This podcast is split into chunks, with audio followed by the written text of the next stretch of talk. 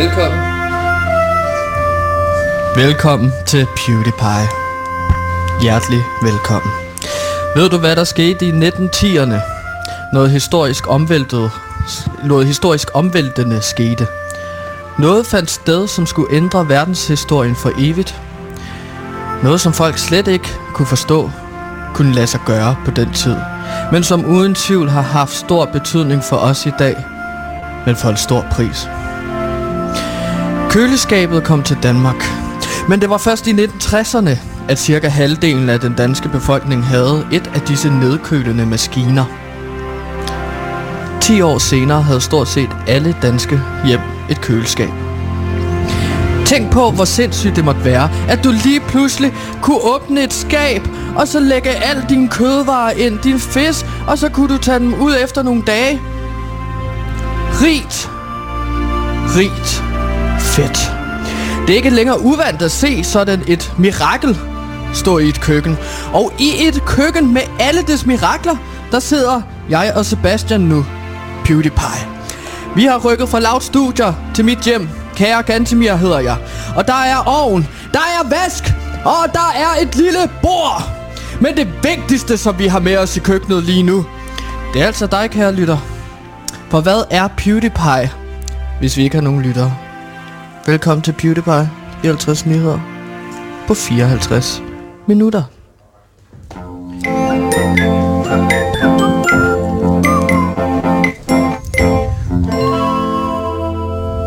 Og med denne flotte intro vil jeg sige velkommen til PewDiePie. Mit navn det er Sebastian, jeg er vært på det her program. Så tænker du, er du bare vært, Sebastian? Nej, jeg er også det, man kan kalde en form for flowmaster. Det vil sige, at jeg skal sørge for, at det her det flyder og bliver rigtig, rigtig hyggeligt. Hmm. Og over for mig sidder selvfølgelig som vanligt min faste researcher og indholdsansvarlig Gantimir Ertug Skov. Gantimir, flot intro og velkommen til programmet. Jo, tak. Gantemir, han har altid bare lidt research med. Men yeah. det er fordi han er en researcher. På PewDiePie han har også indhold med.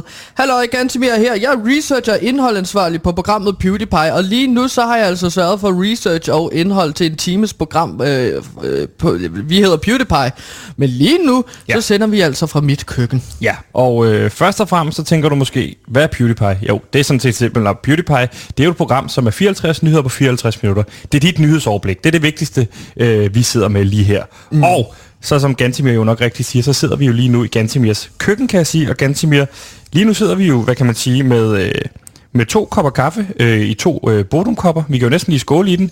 Øh, ja. Som du har været nede og købe i Øh, kop og kande kan jeg forstå, og så har vi sådan en lille øh, Bodum øh, Charmboard øh, kaffebrygger også, øh, hvor der er faktisk er nok øh, kaffe til, øh, til 12 kopper, hvis man øh, øh, er, er, ikke, så, ikke, ikke hvis man er altså, øh, hvad kan man sige, flittig i, kaffen. Øh, 729,95 står det til Gantimir, og du har været nede i, øh, i hvad hedder det, Bodum og købt de her ting.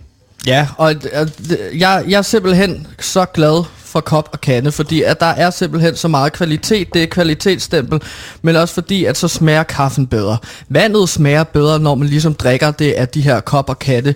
Øh, Altså som du også kan se, så har jeg også stillet nogle skåle frem. De hedder jo Royal Copenhagen History Mix.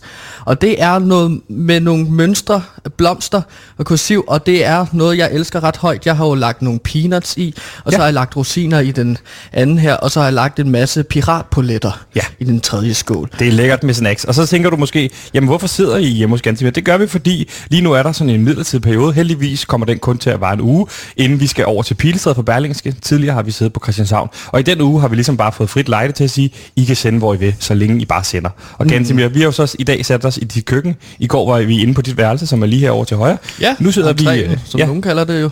Men øh, ja, nu sidder vi i køkkenet, og ja, som jeg sagde, så havde jeg jo Øh, så har jeg et køleskab, og jeg er utrolig glad for det køleskab, men lige nu er det faktisk i stykker. Ja. Så du kan se her, hvis jeg lige går op og så åbner køleskabet, ja så kan du se, at jeg har lagt en, fordi at køleskabet ikke fungerer, så har jeg lagt sådan en stor kvadratisk isterning ja. op på den øverste hylde. Det kan jeg se.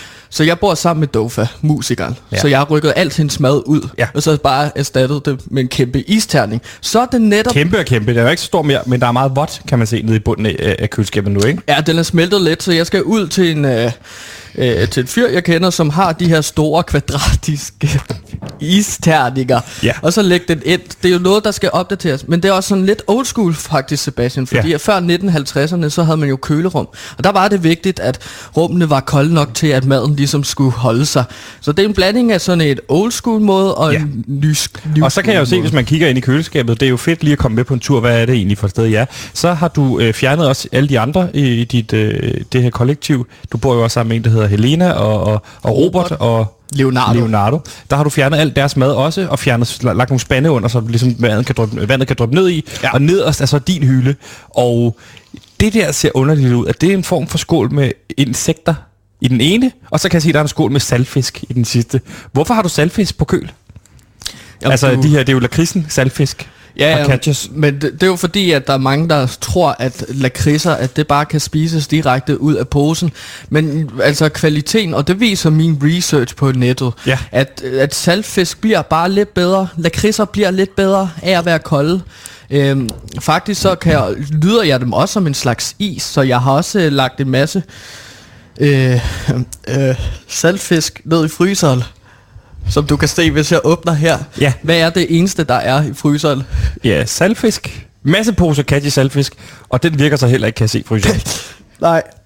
Og, der, og det er også ærgerligt. Men det er noget, jeg arbejder på. Men vi er lige nu i køkkenet, Ja. og lyd, lyder også et glas gin, Sebastian, som jeg har stillet op. Det er jo Lyngby Glas Palermo, som jeg også har købt i kop og katte. Ja. Og de er jo virkelig gode, fordi at der kan virkelig være meget i dem. Dem har jeg købt for 200 kroner kun, øh, fordi at lige nu kan man spare 100 kroner ved at købe dem lige nu i kop og katte. Fordi at ellers så går de jo så til 300 kroner. Så jeg siger bare skål, vi sidder her med kaffe i kopper, købt fra kopper katte og vand med Ja. glas fra kopper katte, og så også gin glas fra kopper katte. Jeg er en kopper katte hund. Store podcast hit fra de drabige skabere af Mor i Nord kommer nu Spyd i Syd. En eventyrlig fortælling om den spanske spydkaster Julio Marianos kamp mod spydkasternes verdens elite. Hør Spyd i Syd eksklusivt på Radio Loud.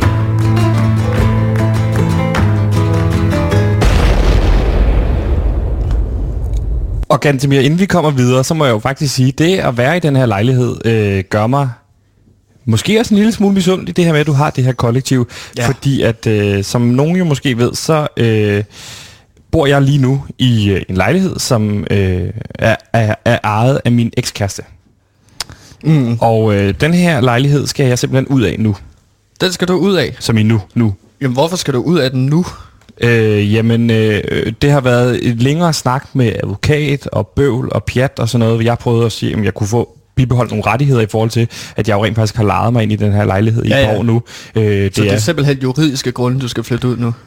ja. Det er ikke på grund af kæresten, at hun ikke vil have dig længere. Jo, men det er jo det, det startede med for et par år siden, dengang vi gik fra hinanden. Øh, jeg tror, det er en 4-5 år siden. Øh, Men- så har jeg jo blevet boende, øh, hvad I kan man sige? lejlighed. i kærestens lejlighed en form for, kan man sige, form for besættelse. Og der havde jeg den overbevisning, at man fik nogle rettigheder, øh, øh, i besættelsesrettigheder efter et stykke tid. Ja. Øh, men sådan fungerer det ikke. Og øh, okay. nu skal jeg faktisk ud af lejligheden. Øh, Skal ikke. Jeg er ude af lejligheden nu. Øh, hvad kan man sige, politiet kom og fjernede mine ting i morges. Okay. Nå. Øh, og så... Øh, Men hvor, hvor stiller politiet det hen så? Du får det vel igen? Går Ja, lige nu har jeg lagt den ned øh, for enden af trappen her hos dig i, i, øh, i opgangen. Der står de Ah. fleste af tingene. Okay, ja, fordi det var ret svært at komme øh, ind af døren her. Ja. Jeg vidste jo ikke, at det var dine ting faktisk. Jeg troede, det var nogen, der skulle flytte ind, men det er simpelthen bare sådan, fordi du ikke har et andet sted at stille det. Du kan jo finde sådan nogle lager, som du kan lege, som du så kan stille det. Ja, Men jeg er fin nok med, at du har en masse ting her, skabe og hylder og så videre. Ja. Nu står de i hvert fald lige der, øh, lige lige nu. Og øh, jeg har jo godt vidst, at politiet vil komme der, hvis de et par uger, de vil komme forbi og hente, øh, hente de her ting. Øh, heldigvis ikke mig. Så jeg har været ude og kigge lidt forskellige steder på nogle, øh, nogle boliger. Og jeg vil altså bare gerne bo i København. Og jeg har kigget på lidt på forskellige steder, men jeg har faktisk brug for din hjælp i virkeligheden til det her. Fordi jeg ved, Ja, selvfølgelig. Øh, du øh, jo øh, har tidligere øh, taget ejendomsmaleruddannelsen. Godt nok kun i et par uger. Men er det ikke rigtigt? Jo, jeg har taget en ejendoms, øh, ejendomsmaler øh, uddannelse i et par uger. Det er rigtigt nok, hvad du siger. Og det, øh, det har jo givet mig en masse indblik i, hvad er det købere går op i. Og hvad er det sælger går op i, når man ligesom skal købe, eller, eller som jeg jo kalder det, male en lejlighed mellem køber og sælger, ikke? Jo. Så der vil jeg rigtig gerne hjælpe dig, Sebastian. Du kan stille mig alle de spørgsmål, du har lyst til. Perfekt, fordi jeg er faktisk i den problematik, at denne her lejlighed, jeg kigger på, den er ligesom den er toppen af, hvad jeg har råd til i forhold til, hvad jeg kan også kan låne hjemmefra og sådan noget. Boligmarkedet er bare stukket af. Ja. Så det handler om, nu skal man ind på boligmarkedet, hvis du skal hænge på. Mm. Øh, og den er i København er den jo steget med bare 12 procent i et år. Altså, så, Det går så, så jeg skulle have købt en lejlighed for fem år siden, dengang min kæreste gik fra mig. Jeg tror faktisk, det er seks år siden, eller sådan noget, i stedet for at have blevet i den her lejlighed og, og besat den. Men ganske mere, jeg har fundet en lille toværelses øh, på yderdel af, af Nordvest. Det er faktisk lige på grænsen til, øh, til Brøndshøj. Skønt kvarter. Du kender kvarteret? Ja, ja. Jeg kender kvarteret. Jeg er jo ejendomsmaler, har taget en uddannelse på to uger. Så jeg kender jo alle områder inden for København. Så jeg vil sige, go for it. Du har ikke hørt øh, om lejlighed lige nu, men du siger go Det er, allerede nu. Det er en fantastisk kvarter. Så lige meget hvilken for, så form for lejlighed, du køber der, så siger jeg, go for it. Ja. Ja, men der kan selvfølgelig være nogle problemer. Men Det der er, det er, lejligheden den er 42 kvadratmeter. To værelser. perfekt. Øh, toilettet er ude i sådan en bås, kan man sige, ude i køkkenet. Øh, og man skal gå i bad ned i kælderen, hvor der er en bruser til hele opgangen, så man skal ligesom dele det her. Mm. Det er sådan lidt, øh, men det kan godt være, det går. Øh, så øh, står den til 2,895 millioner. Det er, noget, det, det er en investering. Jeg synes, du skal købe det i hvert fald, og så stiger det sikkert i pris. Mm. Helt sikkert. Øhm, Det er din. men ja, Problemet er bare, at der er et ung par, der også har kigget på den. Øh, de hedder, øh, hvad fanden er det, hun hedder? Hun hedder Camilla, og han hedder Peter, og de har også været ude og kigge på den, og vi var nemlig ude og kigge på den sammen. Og de har simpelthen putt på den, og de har putt over. de har de, over ja, dig. så de har putt 2,995 Ja. for lejligheden, så nu står det jo næsten, næsten 3 millioner. Og mit max, max, max er 3 millioner. Okay, Så jeg kan ikke rigtig byde over det her. nej, der har Så jeg de- står lidt i et problem i forhold til, hvordan fanden får jeg, øh, får jeg den her lejlighed? Jeg skal jo sikre mig, at jeg kan blive boende i København. Mm. Jeg ved ikke, om du har noget råd. Jamen, du skal jo på en eller anden måde sørge for, at... Øh, og det skal være den her lejlighed. Du, har for, du er forelsket i den. Du har set den her lejlighed, og så tænkt, den skal jeg have, og det forstår jeg også godt. Jamen, det jeg, jeg selv. jeg synes, jeg ved ikke, om jeg er forelsket i den. Der er jo ligesom ikke nogen øh, måde at bruge, så det skal ned i kælderen. Men det er ligesom den eneste, jeg har råd til i hele Københavnsområdet. Ikke? Jeg havde da håbet på 120 kvadratmeter på Indre Nørrebro, øh, gerne omkring Sankt Hans Torv. Øh, men det kan man ikke. Man kan heller ikke bare blive visevært og få en kæmpe stor lejlighed. Det var kun i, i, i hvad hedder det, i kærlighed første hik. Det kan lade sig gøre. Så det, det, det, jeg har at gøre med, det er 42 kvadratmeter i yder. Du siger, det er godt øh, et kvarter. Ja, vi, vi skal have den lejlighed til dig. Det det. Skal vi. Fordi Så ellers vi, skal jeg flytte ind her. Men vi skal så have fået dem ud af lejligheden. Det par der. Og der er jo simpelthen, at vi skal sørge for, at de ikke har lyst til at købe lejligheden alligevel. Men hvordan gør jeg det? Fordi de har jo også budt på lejligheden, så de er jo også interesseret i den. Jamen, de skal finde ud af, at der er noget ved lejligheden, som de ikke har lyst til at købe sig ind på. Okay. Øhm, så jeg vil foreslå, at du skal på en eller anden måde skræmme dem væk fra lejligheden. Du skal have plantet en idé oven i deres hoved, at lejligheden, den er ikke til at bo i. Og der det, har jeg et Det ved jeg jo ikke til, så skal jeg gå ind og smadre den, eller sådan noget, så det, det virker u- uboelig. Jeg har et forslag. Ja. Du skal have skræmt dem væk. Du skal få dem overbevist om, at det spørger inde i lejligheden. Og ved du, hvad jeg mener med spørger? At der er spøgelser i lejligheden. Okay. Men hvordan fanden skal jeg overbevise dem om, at der er spøgelser? Hvad er din idé her? Øhm, ja, min idé er, og det vil jeg så gerne hjælpe dem med, at du kunne jo så invitere du kunne så invitere dem forbi, og så tage dem op i lejligheden, og så er jeg inde i, i, i, i lejligheden, og jeg har taget sådan nogle kæder med. Og Okay, lag- bare lige for at forstå det. Ja, jeg, ja. skal, jeg skal sige til dem, hvad siger, vi skal spørge ejendomsmæleren, kan vi få lov til at overnatte her i, øh, i nat, bare for at se, hvordan det er? Og så skal jeg spørge Camilla og Peter, hey, vil I også overnatte, så kan I også lige prøve at se, hvordan det er at overnatte der i nat. Det Så- synes de sikkert ikke er underligt, at vi alle tre skal overnatte der sammen i Nej, den her tomme lejlighed. fordi, fordi at det er jo også sådan, øh, så har I dystet, og de har så vundet, men det er jo så det sidste sådan, okay, I, skal vi ikke sove sammen i lejligheden, bare for at du kan få lidt af oplevelsen her. Okay. Det du også skal have plantet i Så, hovedet men inden det, inden det, så skal jeg sikre mig, at du er, er inde i lejligheden, inden vi går op i lejligheden. Så jeg låner nøglerne inden tidligt på dagen. Du går ind i lejligheden med kæder, mm. og så, så går vi sammen derind, mig, Peter og Camilla, for at sove der. Og så Ja. hvad, så vil du skræmme dem om natten. Ja, og først så overbeviser du dem om, at der er blevet begået et mor i lejligheden. Okay, inden vi skal sove, så, så, så siger jeg, skal vi ikke lige alle sammen gå ind i den samme seng? Det vil sikkert være meget naturligt. Og så tager jeg en lommelygte med, og så kan jeg fortælle gyserhistorier. Det er meget sjovt. Det, det, det kunne de jo godt være frisk på. Og så fortæller den her historie, jeg har hørt. omkring det her ude på grænsen til Brøndshøj. Brøndshøj-morderen. Brøndshøj-morderen, ja. Øh, Det kunne jo være et eller andet med, at der engang boede et par her, som, øh, hvad hed de? Øh, Så Camilla, for eksempel. Camilla og Peter. Camilla, der var et par, der boede her engang, der hedder Camilla og Peter, og så var der den her Brøndshøj-morder, som ligesom fik overbevist dem om, at, at han skulle lige komme og overnatte, fordi at det havde han brug for. Jamen, så tror de jo, det er mig, der er morderen, hvis jeg sidder og fortæller dem. Okay, der bliver, det for, der bliver det for specifikt. Det tror jeg. Okay. Er det her noget, du har hørt om på øh, et trick på ejendomsmælderkurset, eller hvad? Ja, men der, der er et, et, et der, der er det, at købere er ikke lige så villige til at købe lejlighed, hvis de hører om, at der er sket et mor, og at der er en morder, der retter rundt. Det gør kvarteret lidt mere usikkert, og det er noget, jeg lærte øh, på fjerde dag. Det er jo meget godt at lære som ejendomsmælder, så man ikke går rundt og skriver uhygge. Ja, men der er jo så alligevel kommet til at ligesom sige, at her er der blevet begået flere mord, selvom at det ikke passede. Under alle omstændigheder, du fortæller de gyserhistorier, jeg står inde i et rum ved siden af, eller mm. jeg kravler ind på en eller anden måde, jeg står inde i skab, whatever, og så begynder jeg at rasle med kæder, og begynder at snakke til dem, som om at jeg er den, der er blevet myrdet i lejligheden engang.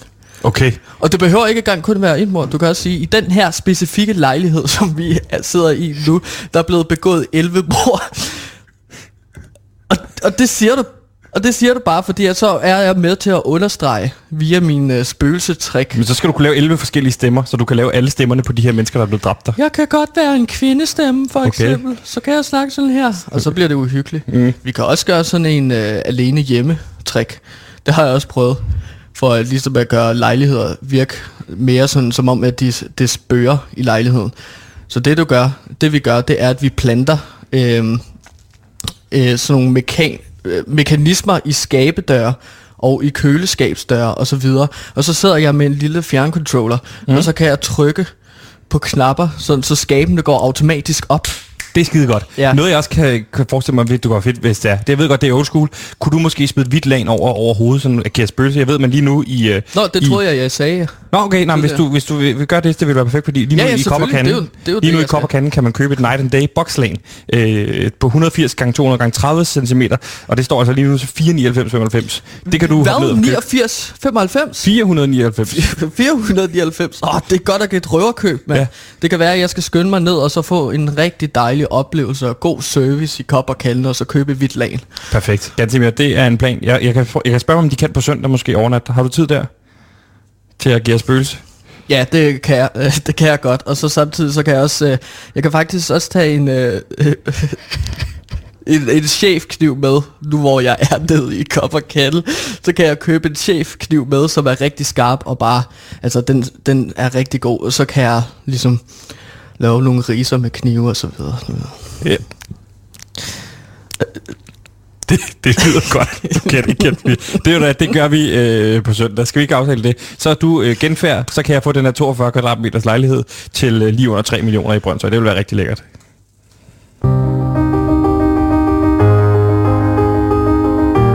Nu er den her. Den næste uforglemmelige podcastserie. Fra skaberne bag Mor i Nord og Spyd i Syd kommer nu Hest i Vest.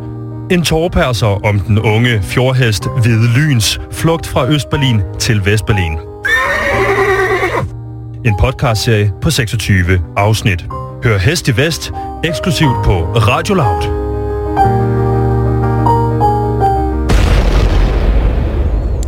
Og ganske mere, nu kan jeg se, at du jo lige har øh, løftet denne her øh, Krups Sandwich Toaster øh, 452, som koster 599 kroner lige nu i, øh, i, i kop og kande. Fordi du har lavet toast. Vi sidder jo i køkkenet i dag hos, øh, hos dig og sender, fordi vi er midlertidigt øh, hjemløse, kan man sige, som Radio Loud. Ja, og det er sådan en toast, jeg har lavet, som øh, består af øh, et, et lag skinke. Og så har jeg købt de her toast, øh, den her toastost fra Netto også. Og så har jeg lagt det oven på hinanden. Ja. Og så har jeg lagt to stykker brød ved, på hver side. Mm. Og så har jeg simpelthen ellers bare puttet det ind i sådan en øh, toastpresser fra Kop Mm. og ikke? Og den Jo. er rigtig, rigtig god. Øh, så ja, En lille også- derude, hvis man skal lave en toast. Hvad var det, du sagde, du gjorde? Ja, det jeg gjorde, det var, at jeg tog ligesom et stykke toastbrød, og det kan du købe i din lokale butik. Jeg købte i Netto. Så køber du, det er en hvedetoast, almindelig hvedetoast, og så putter du så et sådan kogt skinke på. Mm. Øhm, jeg foreslår den billige. Den er vandbaseret. Det er ret lækkert. Ja. Så putter du et stykke ostetoast på. Og det er også bare det billige. Den er også lidt vandbaseret. Og så, Og der klapper du den så sammen til sidst med det sidste stykke brød.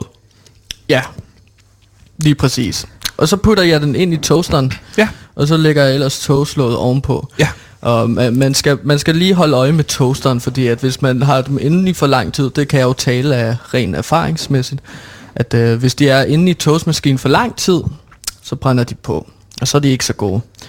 Så kan du så tage brød, brødstykkerne af, og så har du så stadigvæk noget varm skinke og noget varm ost, som du så kan rulle sammen til en lille pølse. Et lille fif til, hvordan du laver en lækker toast, øh, så hvor du kan købe den her toast lige nu i 4 til 4,99 i kopperkanden. Og ganske så er det jo i morgen, at det hele går løs, hvor Danmark skal møde Wales i den meget afgørende 8. finale.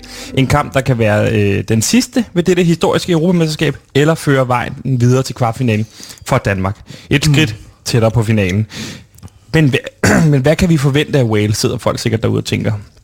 Gantimir, du har jo tidligere givet os kyndig hjælp, da du er Louds øh, sportsekspert, i form af, øh, vi har jo for, for eksempel været inde på det her taktiske element med Finlands Fox in the Box, Ja. eller at Danmark skulle gøre brug af det her øh, øh, regel om, at målmanden må tage, tage med hænder i begge felter og skifte målmanden ind i angrebet. Og Ja. i dag skal vi snakke lille smule om Wales, og du er jo klog på Wales, og det er du blevet sammen i samarbejde med øhm, Thomas, Thomas Grausen. Ja. Øh, som også er sportsekspert hos, øh, hos Discovery. Og mm. I har fundet ud lidt sammen øh, efter at undersøge lidt på Wales. Og du sagde til mig i dag, det begreb, vi skal snakke om rent taktisk, øh, taktiske begreb i dag, det er det her, der hedder den falske nier, som Wales gør sig brug af. Ja. Kan du fortælle os en lille smule om, hvad er det her begreb, øh, falske nier, og hvordan har de brugt det Wales, som skal, vi skal frygte i Danmark? Mm, altså historisk er der to måder at bruge en falsk nier på. Mm. Den ene måde, det er simpelthen, at du har en mand i angrebet, men som simpelthen ikke kan finde ud af at spille angreb overhovedet. Okay. Så han tæller faktisk ikke inde på banen. Okay. Den anden måde, det er simpelthen at tage en angriber ud af banen. Altså, du har 11 spillere i alt, som du må sætte på et hold. Og så tager du så den 11. spiller, som typisk er angriberen. Ja. Og så gemmer du ham ude på siden af fodboldbanen. Så han faktisk slet ikke spiller. Så det er en falsk nier. Så du spiller kun med 10 på banen? Så du spiller kun med 10 mand på banen. Og så når de sådan tror, at de er rigtig gode, det andet forsvar. Ja. Fordi at de bare lukker ned for alle angreb. Selvfølgelig, fordi at de mangler en angriber, det andet hold. Ikke? Men det ved øh, forsvaret ikke. Så sætter du angriberen ind. Og det er en falsk nier. Okay. At det er sådan en måde, at ligesom... Det er ikke en ægte nier. En ægte en nier, det er en angriber. Ja. Der står op og så ligesom skruer nogle mål. Ja. Kan du et eksempel på en, en ikonisk ægte nier, hvor man siger, det er en ægte angriber, det her? Jamen, så skal vi jo så kigge på for eksempel øh, Andrei Shevchenko fra Ukraine. En historisk klasse nier, ikke? Jo. Han var så ægte, som det kan blive. Ja. Du finder ikke en mere autentisk angriber. Han scorer mål. Eller Miroslav Klose. Ja. Øh, tidligere tysk fodboldspiller. Lidt sjovt, fordi han var faktisk født i Polen, så han kunne spille i, på det polske landshold, men I digress. Det valgte han ikke at gøre. Nej, men det du siger, det er, at Wales de gør så brug af den her falske nier. Og øh, hva, hva, hva, hvordan gør de brug af den Wales? Hvad har de brugt? Hvad er det for en spiller, der spiller falsk nier for dem? Jamen, det skifter, det skifter jo lidt i forhold til, at, at Wales er også et hold, som ligesom er meget omformeligt, mm. øh, fleksibelt, Ja. tror jeg, at det er vores danske landstræner, Kasper Julemand, kaldte dem. Et fleksibelt mandskab. Ja. Og det er jo lidt forskelligt, hvem du sætter op som falsk nier, fordi at historisk så er der jo to måder, som jeg ligesom sagde, du kan bruge en, en, en nier på. Så du kan for eksempel tage en mand som øh, Gareth Bale. Gareth Bale. Ja, en angriber, ikke? Eller så er der Oren Ramsey, som også er et øh, klasse angriber. for Aaron holdet. Ramsey, mener du vel?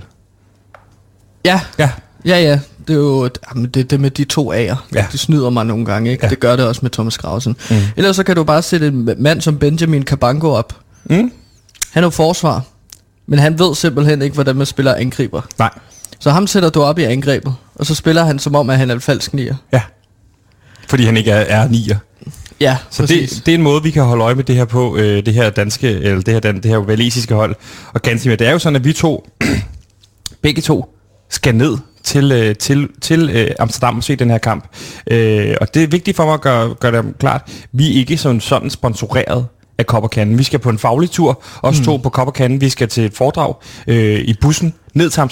Ja. øh, med alt betalt, kan man sige, af Kopperkanden. Og Ja. så er det så bare lidt tilfældigt, at den her faglige tur, den slutter jo så med, at vi skal ind på Amsterdam Arena og se den her kamp, og det bliver fuldstændig fantastisk. Mm. Men vi skal jo Rent nogle... tilfældigheder, ikke? Jo, Øhm, men jeg vil også, også gerne lige... Øh, vil du ikke have en muffin? Så jeg har jo lavet dem i de her muffinform, øh, sådan fodboldform, så du kan se, at de er formet Nå, jeg kan godt se, der er sådan nogle sjove muffins. Ja, der. og det er simpelthen fordi, jeg er så glad for EM, og dem har jeg faktisk købt, de her muffinform, i kop og kande. Okay. Øh, der sælger de dem for 29,95 kroner. Stykket? Ja, Det er billigt. Nej, 50, 50 styk får du for 29,95. Det er, mener du det? Det er kraftedeme billigt. Det er virkelig billigt, og det er virkelig kvalitetsmuffins, som du kan se. Det, det er som om, at mine muffins er blevet bedre af, at det ligesom har kommet i en kop og kande Ja. fodbold muffinform. Og lige præcis den her faglige tur på Kopperkanden, den glæder vi os jo rigtig meget til. Det er jo noget, du har skabt os ind på. Og du sidder jo med programmet foran os, hvad vi skal igennem. Og kan du ikke sige, hvad er det første faglige oplæg, øh, vi har i bussen på vej ned til, øh, til Amsterdam? Jo, men der er det simpelthen, at vi lige skal igennem øh, historien for kop og kande. Ja, Kopperkandens historie, Ja, kop og fortalt af kande. direktøren. Øh, Fortalt af direktøren. Ja. Øh, så bliver der serveret nogle snacks, nogle oliven.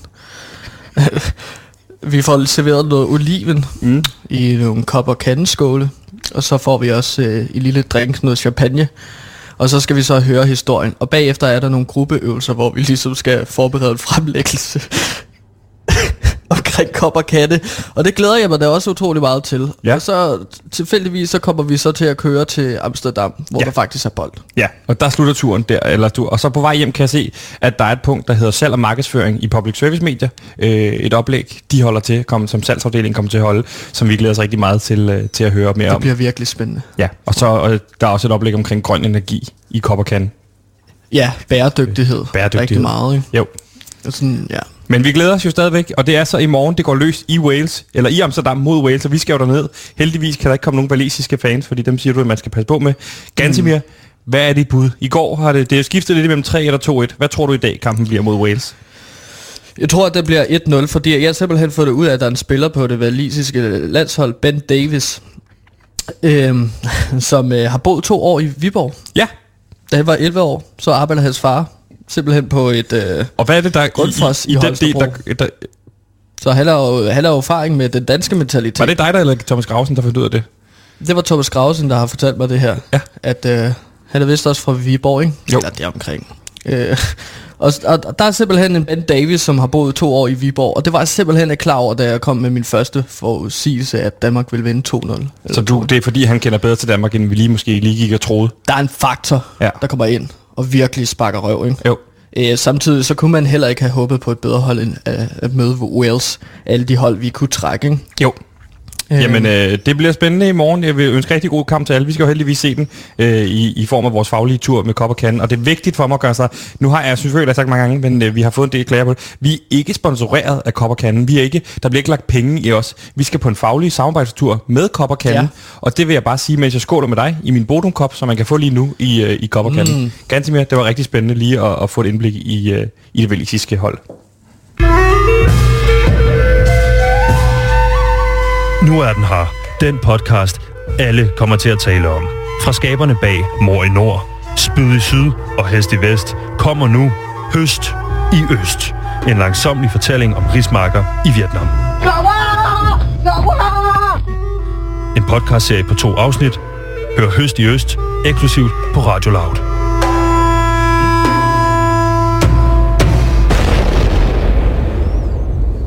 Ja, og som du måske har lagt mærke til, Sebastian, men som alle jer lytter måske også har lagt mærke til, så kører der nogle store vogne rundt med, med unge mennesker, der har de her sjove hatte på.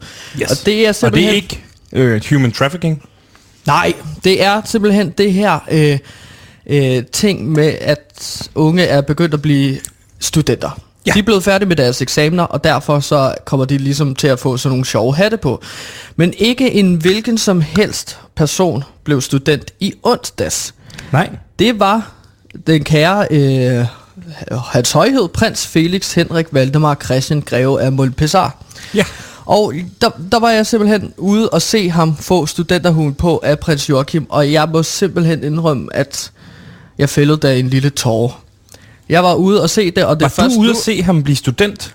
Ja, øh, jeg, jeg fik simpelthen... Øh, nej, det vil jeg faktisk ikke sige, men jeg, jeg, jeg var ude og se det, og det er først nu, hvor det er kommet på afstand, at jeg kan sådan rigtig snakke om det, for hold kæft, Sebastian. Prins Felix smelter allerede i forvejen pigehjerter. Ja. Han er en populær herre, herre blandt pigerne, men der var altså også lille Gantemirs øh, øh, hjerte. Det blev også smeltet, fordi han så så ualmindeligt dejlig ud med studenterhuen på Ja. over sit lyse hår. Mm. Han var, havde de her glade, smilende øjne, og han fik simpelthen også bare 12 i dansk. Det var den endelige karakter. Men hvordan kan det være, at du var ude at se det? At du, du ikke venner med kongehuset? Jeg er på god talefod med kongehuset. Når jeg skriver til dem, så skriver de også tilbage. Okay. Og det er dejligt. Øh, men nej, altså jeg var ikke tæt på kongehuset, eller på prins Joachim og grevinde Alexandra. Nej.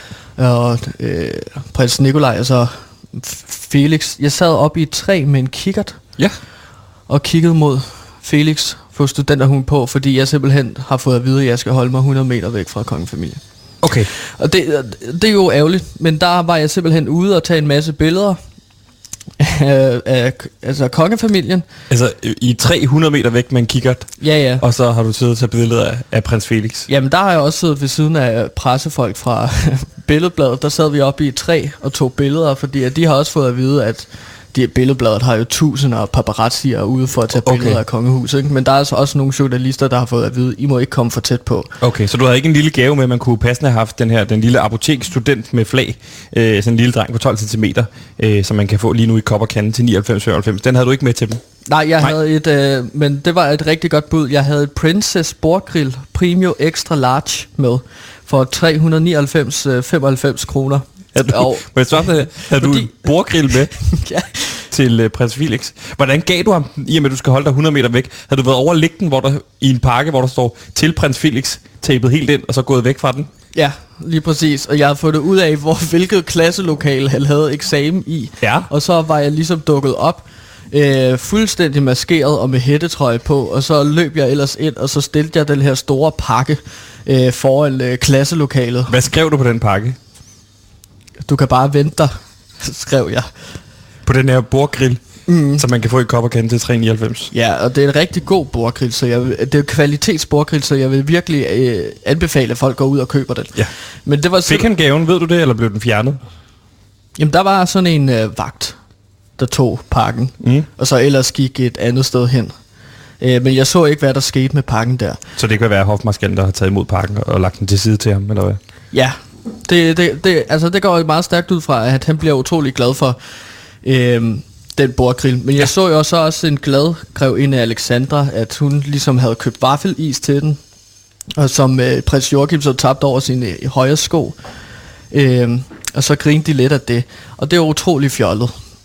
Men det var en rigtig god dag, som jeg var en del af. Ja. Men jeg, jeg er jo aldrig blevet student, Sebastian. Jeg har kun haft erhvervserfaring gennem praktik og øh, ophold forskellige steder. Ja. Men jeg ved, at du blev student. Jeg blev student, øh, og vi skal tilbage i, pff, det er næsten 10 år siden, Gantemir. Jeg, måske sådan, eller 9 år siden, 2012 tror jeg, jeg blev student.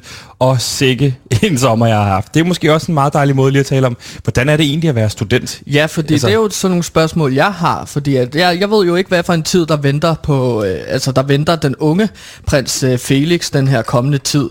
Så jeg, jeg, jeg tænker på, hvordan er det at få en studenterhue på, for eksempel? Ja, men det er magisk. Jeg kom jo ud selv fra øh, min, øh, min matematikeksamen.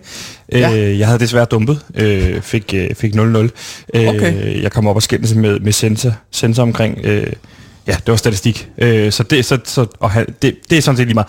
Det blev 0-0, og jeg kom ud, Okay. og jeg har sådan set glædet mig til at få øh, huen sat på af min øh, skønne, vidunderlige mor, som jo har støttet mig igennem hele det her med lektiehjælp og så videre. Mm. Øh, men min far sagde, at det var noget pjat. Altså, det, altså det kunne jeg, jeg kunne selv tage min hue på. Der er ikke nogen, der skal stå og hjælpe mig med at tage en hat på. Øh, så jeg fik lov til selv lige at tage den på, og så fik jeg taget billeder hvor sødt. med min, Skønt. min mor og min far øh, på hver sin side. men, men betyder det ikke uheld, hvis man tager huen på, før man består den sidste eksamen? jeg dumpede du den sidste eksamen. Men så har du vel skulle tage den sidste eksamen om igen? Nej, nej, man tager jo et gennemsnit for, hvad man har fået i alt i de andre ting, og jeg fik 4-4 i skriftlig mundtlig, så sa- sammenlagt så har jeg fået over øh, 0-2. Se, det vidste jeg jo ikke. Nej. Men det er jo fantastisk dejligt at få at vide. Så hvad, hvad, hvad gør man så derfra? Jeg hører også om de her studentervognture. Ja, jamen altså Gansimir, hvad gør man herfra? Det, det der sker, det er, at du kommer på en fantastisk øh, vogntur, og den med det største hoved, øh, og det mindste hoved, skal, øh, skal have en kasse øl med. Den med det højeste snit, og det mindste øh, snit, skal have en kasse øl med. Så jeg havde to, to kasser øl med øh, på den her tur. Fordi... Okay, der skal du så lige forklare, hvad der gjorde, at, at du lige specifikt... Jamen, jeg havde det laveste øh, snit. og det st- største hoved. Så jeg havde to kasser øl med, og det er jo sådan der. Jeg fik et snit på 2,3. Og øh, Det, det er jo så to kasser øl, og man siger jo ellers, at dem med det største hoved er også de smarteste. Men der har du været et levende bevis i den her søde studentertid, at det passer ikke. Nej. Og det kan jo også noget. det kan jo helt sikkert også noget. Og jeg har faktisk taget øh, min studenterhue med her, hvis du vil se den. Ja. Øh, der står den her. Øh, og der er det jo en tradition, at man lige skriver sin karakter ind i midten. Mm. Øh, så der står 0-0, kan du se. Og øh, ellers kan du se, så har der jo klippet i den der biditten og alt muligt, fordi der er jo alle de her symboler, som ligesom viser, hvor fed en sommer man har haft. Og hold nu fast, en sommer jeg havde. Øh, lynet der, det jeg klippede i, det var det, vi snakkede i går, det var fordi, jeg læste Harry Potter øh, i, i gymnasiet. Ja, Så kan man, får man du godt. lynet der, ikke? Ja, jeg ved jo ikke, hvad alle de her klip betyder, fordi at du har også øh, klippet øh, en halvcirkel ind Ja, her. ja den halvcirkel der. Ja. Hvad er det, det betyder? Det er, hvis man har pisset på den tyrkiske ambassade. Det er meget specifikt. Er det, selv, er det fordi, at det er en halvmåne? Ja, det er en så, halvmåne i virkeligheden, jeg, jeg har klippet der, ikke? Og så kan jeg se, at du har tegnet brystvorter i dit 0-0, så det ligner bryster. Ja, jeg tænkte, det, det var, jeg skulle hele tiden, hver gang folk, jeg viste hatten, så skulle de spørge, fik du 0-0? Så lavede jeg det om til bryster. Mm. Øh, men jeg, jeg kan så se, at, at, øhm, at jeg, jeg troede jo, at det er meningen, at man ligesom skulle, at folk, dine venner, kunne t- skrive deres navne og så lille sød hilsen. Ja, du er der også en. Ja, men jeg kan- jeg kan ikke helt læse, hvad der står der. Nej, men det er min mor, der har skrevet godt gået, skat. Åh, oh, hvor dejligt, fordi Ja. at ellers så er den jo prydet med pigtegninger Ja. over det hele. Både et 9 og ovenpå. ja. Men det var, øh, det var øh, Kalle fra klassen, som fik en skør idé. Han kaldte han hele gennem hele gymnasieperioden kaldte han, han var Pig Sebastian. Mm. Og øh, så sagde han, ja, at han ville tegne tidsmænd på i min hat, og siger, nej, vil du ikke nok lade være. Mm. Øh, men øh, det var sådan, det blev. Nå, det er jeg da ked af at høre. Men jeg så jo også, det er jo fordi, sjov at- hat i dag, ikke? Fordi at jeg tænkte Det er også, jo godt du, minde.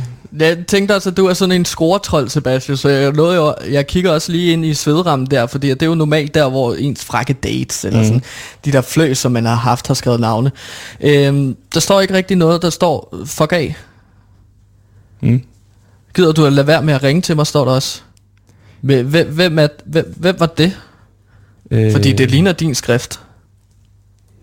Ja, jeg har ikke selv skrevet det Nej, nej, i den. nej, klart. Altså, øh, Hvem har skrevet det til dig? det kan jeg ikke huske, så er heller ikke nogen Ah. grund til at snakke om. Nej, nej. Men det er i hvert fald en fantastisk sommer, man kan gå igennem der med, med, med oplevelser og diverse øh, fester, og hvis man ellers bliver inviteret, så er der altså bare fuld, fuld smadret på sådan en sommer der. Så jeg vil sige til alle de unge studenter derude, at øh, de skal glæde sig, de skal hygge sig, fordi at øh, den her sommer kommer aldrig tilbage. Nej, Gudskelov for det, kan man sige.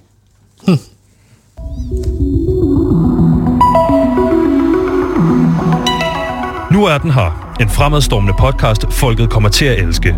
Fra skaberne bag Mor i Nord, Spyd i Syd, Hest i Vest og Høst i Øst, kommer nu Måne i Skåne. En fortælling om to unge raketbyggere i Malmø i 1990'erne. En podcast på 89 afsnit. Hør Måne i Skåne, eksklusivt på Radio Loud.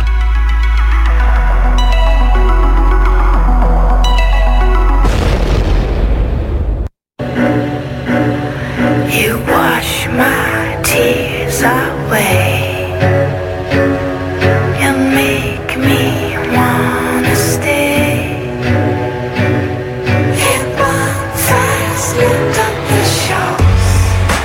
Yes, Gansomir, nu skal vi nemlig tale om Strisser på Anholdt. Og så tænker du måske nok derude, lytter, jamen mm. Strisser på Anholdt, har I ikke talt om den? den? Den sæson er vel færdig, sæson 2? Jo, det er den. Men Gansomir, det her det er en lidt speciel udgave af Strisser på Anholdt. Det er nemlig Strisser på Anholdt, The Podcast, kan man sige, hvor mm. vi dykker ned i øh, alt rundt om den her podcast. ja, tilblivelsen blandt Tilblivelsen af den går igennem Ja. den. Hvad var det egentlig for en, for en oplevelse, vi havde igennem den? En podcast, eller en, en serie, øh, som du har solgt til TV2, som ja. øh, skal komme i den nærmeste fremtid. Mm. Lige nu på to sæsoner. Ja. Og øh, hvad der er sket i den her sæson, kommer vi til at gennemgå lige om lidt. Men en sæson på hele 11 afsnit. Ganske mere. Jeg ved jo også, du er godt i gang med at skrive sæson 3. Er det rigtigt? Hvordan går det med det? Jo, men der har jeg jo skrevet øh, 8 afsnit indtil videre. Så den er jo snart færdig, hvis jeg planlægger, at den skal være på 10 afsnit. Ja. Men må det ikke, at der dukker en lille idé op, som ligesom gør, at øh, det godt kan blive til 12 afsnit. Jo. Jeg har ikke sat mig på, hvad, hvor mange afsnit der skal være. Det Men det virker som om, du gerne hele tiden vil overgå med et afsnit hver sæson, der kommer. Jamen det er fordi, at det altid bliver et afsnit bedre. Okay. Det bliver jo mere og mere øh, kompleks historierne, ikke? Jo. som gør, at man bliver nødt til at folde det ud over flere afsnit. Men ganske mere, jeg tænkte, at vi ikke skulle tage et grundigt recap af, øh, hvad det var for en sæson, vi har været igennem. Jo. For ganske vi åbner på en kidnapning af en ung pige, som bliver holdt skjult. Og det er lokalpolitikeren Gerda Mogensens datter. Og Gerda er lige nu i gang med en borgmestervalgkamp mod den mystiske og mytiske Martin Andersen. Mm. Og John og spilmester Martin, vores to hovedpersoner, spillet af Lars Bum og spilmester Martin, bliver sat på sagen. De er nu privatdetektiver efter at være blevet fyret fra politiet efter første sæson. Ja. Og ude på gerningsstedet finder de en seddel med en rune, som de ikke kan tyde, og de tager ned til anholdt lokalevis, hvor gravjournalist Kasper Schmel måske kan hjælpe. En og, klassefyr. Man En- kan se, at han har, han har meget vigtig post. ja, Han er en vigtig mand. ja, og Kasper Schmel bliver jo en stor karakter efterfølgende. Ja. Hvad var dine tanker omkring det her, hvis vi lige laver et hold her? Hvad var dine tanker omkring det her med at få en ny karakter ind i? Før har vi jo den her øh, body comedy, som er meget vigtig for dig i Kasper Schmel, ja. Eller undskyld, i Spil med Martin John. Nu kommer Kasper Schmel lige pludselig ind i det. Hvad, hvorfor, hvorfor skulle der en tredje mand ind? Ja, fordi at det giver nogle nye dynamikker til, til sådan body comedy, ikke? Jo. For hvor et, for sæson 1, det var måske sådan mere Lethal Weapon med Mel Gibson, og så ham den anden. Og hvor anden sæson netop bliver mere sådan de tre amigos, Chevy Chase, Steve Martin, og så den tredje. Øhm, at, at der kommer nogle nye dynamikker, som ligesom gør, at John og spilmester Martin må forholde sig til den her tredje person. Og så følte jeg også, at der manglede noget comic relief, som Ja. Kasper Schmel mere end nogen anden repræsenterer. Ja, og Kasper Schmel er jo den her karakter, som øh, du har fortalt mig, at du selv spejler dig mest i. Kasper Smell? Ja. Ja, men som researcher og gravejournalist herude på Loud, så er det klart, at jeg lægger meget af mig selv ind i en karakter, som er researcher og øh, gravejournalist. Ja. Bare for anholdt. Ja. Så jeg, jeg, jeg så på mange måder op til den her øh, Kasper Smell-karakter, som jeg har lavet. Jo, men lad os gå lidt videre med, med, med. Ja. serien, fordi han fortæller dem, at det betyder ulv, den her rune, de har fundet, og kan findes overalt i den gamle vikingelandsby. Kasper tilslutter sig gruppen, og de tager ned til vikingelandsbyen, som de finder blæst om kul. De mistænker borgmesterkandidaten Martin Andersen, der som en del af sin valgkampagne vil rive landsbyen ned og bygge et nyt luksushotel for at tiltrække folk til Anholdt. Og der repræsenterer Martin Andersen jo den borgerlige øh, tilgang til ligesom byplanlæggelse, fordi at, at han repræsenterer det nye. Og de tager jo hen til den her tv-debat imellem Gerda og Martin for at afhøre ham, men i stedet må John afværge et attentatforsøg på Gerda fra en snigskytte. John bliver selv ramt i brystet af et skud her. Og ganske mere, her har jeg faktisk et spørgsmål øh, ja. Til sæsonen, fordi vi finder ud af, at det er en af, af, af tjenerne nede på Le Trois Croissants, altså de tre små griserestauranten på Anholdt, øh, spillet af Christoffer, som jo så... Musikeren, Musikeren, som er, ja. står bag det her attentatforsøg. Og Ja, han ja. spider så en cyanidpille over, så de aldrig når at øh, afhøre ham. Ja, han dør jo. Han dør med det samme. Ja. Hvad er det, Le Trois Croissants har med den her sag at gøre? Hvorfor er de ude på at, at myrde, myrde Gerda Mogensen?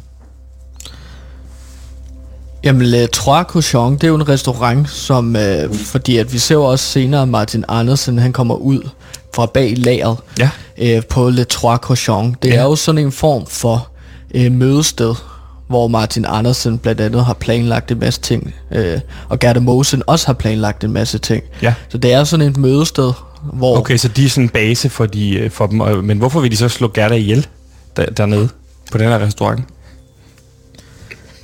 Jamen, der, sk- der kan jo ske så meget der øh, behind the scenes, som vi ikke ser som ser, fordi at, at der har Martin Andersen måske prøvet at slå Gerda Mosen ihjel, og så fået restauranten til at skyde hende. Okay, så det er Martin Andersen, der i virkeligheden har, har, har, har haft i sinde på et tidspunkt, for vi ved jo, de har samarbejdet, men har haft mange uenigheder undervejs. Det er simpelthen Martin Andersen, der har planlagt det her snigmord via Le Trois Croissants. Ja. Lige præcis. Og det var jo en plan allerede fra starten. Det er jo ikke noget, du fortæller så meget om i selve serien. Det er jo måske meget rart som se, at man ser det. Jamen, jeg tror heller ikke, at seerne er dumme. Nej. Jeg tror godt, at de kan lægge puslespil sammen. Okay, lad os prøve at gå lidt videre her, fordi Gatsby John vågner op på hospitalet, da han overlevede på grund af en kugle, der ramte en 20 krone, han havde i lommen. Ja. Så John, Kasper og Spilmester Martin ser på overvågningsbillederne fra aftenen, at snigskytten havde en t-shirt på fra restauranten, Michelin-restauranten De Tre Grise, Le Trac Croissant, som vi jo lige har talt om. Da de kommer derned, flygter en tjener, og de jagter ham, men han må begå selvmord i en baggård med en cyanidpille, som vi lige talte om. Ja. I tvivl om, hvad de nu skal gøre, sætter triven sig på en cocktailbar for at tale sagen igennem og spille bilkort. Her støder John på Gerda Mogensens smukke assistent Nikita von Winkel, som forsøger at advare ham. De, de tager sammen hjem og har sex, altså John og Nikita. De har meget sex, Ja, de har rigtig siges, meget sex. Og imens spilmester Martin og Kasper Smell tager tilbage til de tre grise. Her ser de Gerda Mogensen og Martin Andersen stige ind i en limousine sammen. Ja. Imens ja. vågner John op i sin lejlighed med en dræbt Nikita von Winkel ved sin side. Mm. Hun har fået en kniv midt i skallen. Og det er også dødsårsagen. Ja, og politiet banker straks på, og John er nu på flugt fra politiet, og er den mest eftersøgte mand på anholdt. Og jeg vil måske virkelig godt tale om en lille smule om den her Nikita von Winkel-rolle. Fordi, Ja. hvad Fem betyder det for dig? er hun jo, ikke? Ja, hvad betyder det her fem fatal? Hvad, hvorfor er det så vigtigt for dig at få en fem fatal ind, som jo ikke er, er, er noget, du har brugt i sæson 1? Nej, men det er jo for at snyde seerne også lidt her, ikke? Jo. Fordi at man, man regner jo så med en femme fatale, den her meget smukke kvinde, men som også kan være noget meget farligt. Den fatale kvinde, ikke? Ja. Som, at det er meget let at blive forelsket i hende på grund af hendes skønhed. Ja. Men det kommer også til at betyde din undergang. Ja, det er jo, det er jo en, en, en karaktertype, vi kender rigtig meget fra den klassiske noir-genre, og som jo øh, også man har taget med over i den her nye Nordic Noir, som er den mere kolde udgave af noir-genren, ikke? Detektivgenren. Jamen lige præcis, Sebastian. Du har lyttet efter. Og det der så er med, øh, med hende er, jo så, så tror folk måske, at John han, øh, han, han ryger en fælde her. Men Ja. ja. hun repræsenterer faktisk en advarsel. Hun vil gerne advare og hjælpe John. Ja, Øh, med, at, med at løse den her sag, eller i hvert fald bare advare ham om, du har ingen idé om, hvad du træder ind i. og lige præcis, øh, Nikita von Winkel, der er jo måske nogle overvejelser, man gør sig som, som manuskriptforfatter, fordi du har skrevet et helt afsnit ind, som 50-60% består af, af, af, af, af seks scener. Tre ja. Forskellige lange øh, Ja. one-take seks scener. Det er fordi, at han har fået nogle følelser for hende. Ikke? Jo. Så kan han simpelthen ikke lade være med at have sex med hende. Men hvad gør man så af overvejelser, når man skriver seks scener ind i et manuskript? Skal, skal, det være livsnødvendigt, før man skriver det ind? Eller øh, skriver, man, skriver du det tit ind i dine manuskripter? Hvad spørger du om? om øh, jeg altid skriver seks scener ind. Mm. Jeg prøver at skrive så mange seks scener ind som muligt, uden at det har påvirkning på selve handlingen. Fordi at folk kan jo godt lide sex. Det er jo mor, det er sex, det er det farlige. Ja. Og derfor har John også sex med hende tre gange, inden hun så bliver fundet død ved siden af ham. Kniv i hovedet, ikke? Og, og hvad kan sexscener? Jo, men altså, jeg, jeg prøver jo at skrive det på en måde, så hver sexscene er forskellig. Så ser vi måske John have sex med, med Nikita i sådan doggy style. Og så i en anden scene, så har øh, så, så, så øh, sutter hun hans pik i stedet for. Og det gør hun så i lang tid, inden at han så sætter pikken ind i fissen på hende. Og det er jo forskellige greb, man kan gøre brug af, for ligesom at spice sexscenerne op, ikke? Jo. Ja. Det er spændende at høre en, en forfatters overvejelse omkring det. Er ganske mere. De mistænker jo, lad os vi går videre til Martin Andersen, og bryder sig ind i hans palæ for at konfrontere ham. Her finder vi ud af, at Martin Andersen har efterforsket øh, Gerda, og har fundet billeder af hende fra de gamle dage, som viser, at hun har forbindelse til den savnomspundne Fenris Ulf. Og her bliver det jo meget Nordic Noir, ikke? Jo, fordi at de går også alle sammen og fryser lidt. Ja, Øh, Nordic. Præcis. Da de konfronterer Gerda med informationerne, siger hun, at det bare er politisk mudderkast, og de må igen gå tomhændet væk. Pludselig modtager John et livestream videolink af Gerdas datter, som er ved at blive savet over af en rundsav. Ja, og det er mens han drikker et ølglas fra Holmegård til et, øh, 199,95, som man kan købe i kop og kande. Ja. Rigtig lækkert glas. Det har du skrevet ind, kunne jeg se også i Ja, manuskriptet. nummer 5 ølglas. De når lige akkurat at redde hende, og hun bliver genforenet med Gerda, som stiger i meningsmålingerne og vinder borgmestervalget. Men John føler, at der er noget, som ikke stemmer. Bum! To år senere. Vi møder Kasper Schmel til en bogudgivelse af bogen Privatdetektiver og gravejournalister i topform, som er en bog skrevet over sagen. En langskægget John opsøger Kasper, da tre rigmandssønner er blevet myrdet, og John tror, de har forbindelse til Gerda. Og det er også sjovt med den her bogudgivelse, som vi så ser i sådan en flash forward, kan man vel kalde det. Ja, det var der, handlingen tager udgangspunkt nu. det, vi kommer aldrig tilbage igen i tiden. Ikke? Ja, man kan jo faktisk godt sige, at hele sæsonen har været flashback. Nå, Og så ud fra kommer- det, så, og så kommer vi tilbage i realtid der. Ja, præcis. Og, og det er bare sjovt, fordi at der er Kasper Smell, han har snakket så meget om tilblivelsen af den her bog, og så Ja. ser vi rent faktisk den her bog blive udgivet. Og Har du tænkt dig at udgive den her bog sideløbende, så man kan læse den, ligesom man kan læse Laura Palmers øh, dagbog for Twin Peaks? Ja, men det er, jo, det er jo en del af det større univers, så kan man få lov til at læse om de ting, der ligesom er Spændende. fundet sted. Og ikke? lidt mere bagom viden, ligesom man, som man har et større univers, ligesom Marvel og Star, Star Wars for eksempel har. Ja, og også sådan, for eksempel så planlægger jeg også at lave nogle podcasts, som de har hørt undervejs. Ja. Øh, gør det, som man rent faktisk kan høre det. Okay. En del af universet. Lad mig lige snakke serien færdig, fordi sammen med den nybagte far, spil Mr. Martin, tager Kasper Smell, øh, spil Mr. Martin og John nu tilbage til Vikinglandsbyen, som nu er en byggeplads. Her finder de et 400 meter dybt hul, som John og spil Mr. Martin tager ned i, imens Kasper Smell foretager en afledningsmanøvre. Mm. Her finder de et laboratorium, som undersøger ulve, og vi finder ud af, at Gerda har lidt efter Fenrisulven, og Martin Andersen har hjulpet hende med at researche, øh, researche penge, men har nu fået kolde fødder. Inde i en hule finder John og Kasper og spilmester Martin øh, en 5, 50, eller ikke Kasper selvfølgelig, han er ovenpå, en 50 Han er meter høj. Fenrisulv frosset ind i isen. De bliver opdaget, og Gerda fortæller, at hun er nedstammet fra en gammel vikingeslægt, som tidligere har tæmmet Fenrisulven, og hun vil nu gøre det samme. Spilmester Martin offrer sig selv og får hulen til at styrte sammen. John når lige akkurat ud og bliver reddet af Kasper Smell i en helikopter. Det Eller den på store den sæson. helikopter, Ja. ikke? Til spilmester Martins begravelse, hvor der ikke er noget lig, da man jo aldrig fandt det, ser vi John få jobbet som politimester tilbage. Det er meget bittersødt, da John jo også har mistet sin bedste ven. Mm. Som en cliffhanger ser vi en mystisk skikkelse betragte begravelsen fra afstand, som viser sig at være spilmester Martin selv. Og der har jeg faktisk skrevet noget ekstra på til slutningen, Sebastian. Du har skrevet ekstra ting på til slut. Ja, fordi at serien slutter simpelthen med, at Kasper Smell, han lukker et bog foran en pejs, som om han har læst det hele op for sine fire, fem børn. Og øh, så, slutter, så slutter vi det hele, sæson 2, med, at Kasper Smell så siger, snip, snap, snude. Nu er sæson 2 af Strisser på anholdt ude. Okay, Det okay. er så det lige Så- pludselig, nå, har det bare været del af en bog? Nej, men det er lidt ligesom når Sam han slutter af i uh, Ringende Sager med at ligesom gengive alt det, der er... På den måde får du også forsikret seerne om, når man øh, Spilmester Martin kommer tilbage til sin familie på et tidspunkt. Han skulle bare lige have et par års pause. Øh, så han kommer tilbage til dem, eller hvad? Fordi han, du siger, at han læser det op for sin familie. Spilmester Martin, som jo tror, han er død. Og børnene er jo traumatiseret. Nej, af Kasper det. Smell. Nå, det er Kasper Det Smell, der har læser den. skrevet bogen. Jeg er Det er Kasper Smell. privatdetektiv og gravejournalister i topform. Den næste Du bog, sagde bare, at Spilmester. Martin har skrevet Jamen, den. det er jeg ked af. Nej, okay. Det, er, det, det giver ikke Så vi finder aldrig ud af, at Spilmester Martin kommer tilbage til sin familie, som jo vel også er det største spørgsmål. Og det er også meget spændende, fordi at nu giver jeg jo udtryk for, at Kasper Smell jo ved, at Spilmester Martin er i live og gået væk. Okay. Så, så øh, det kan være, at det kommer op i sæson 3. Og det er spændende. Gantimir, det hele kommenterer vel også på den her slutning, at det er en stor eventyrfortælling, fordi der er jo masser af referencer, det er jo ikke gået nogens næse forbi. De tre små grise, mm. øh, landsbyen, der bliver pusset om kul. Du har en mand i svær brølge. Det er jo en stor eventyrsfortælling på den måde, ikke? Jo, jo. Du har dine ridder, du har dine skurke, du har din drage i form af sådan Fenrisul. Ikke på en eller anden måde. Og ja. skurkene er så Gerda Mogensen og heksen. Og du har alle de her arketyper i virkeligheden fra eventyrets verden. Men jeg er nødt til at spørge dig her til sidst. Hvem er det egentlig, der har bortført Gerda Mogensens datter? For det finder jeg, vi vel sådan aldrig rigtig ud af. Og hvorfor, hvorfor, hvorfor har personen... Fordi det er jo ikke René Wasabi, der har gjort det. Nej, øh, Som også spiser, På, nej, som også spiser en cyanidpille.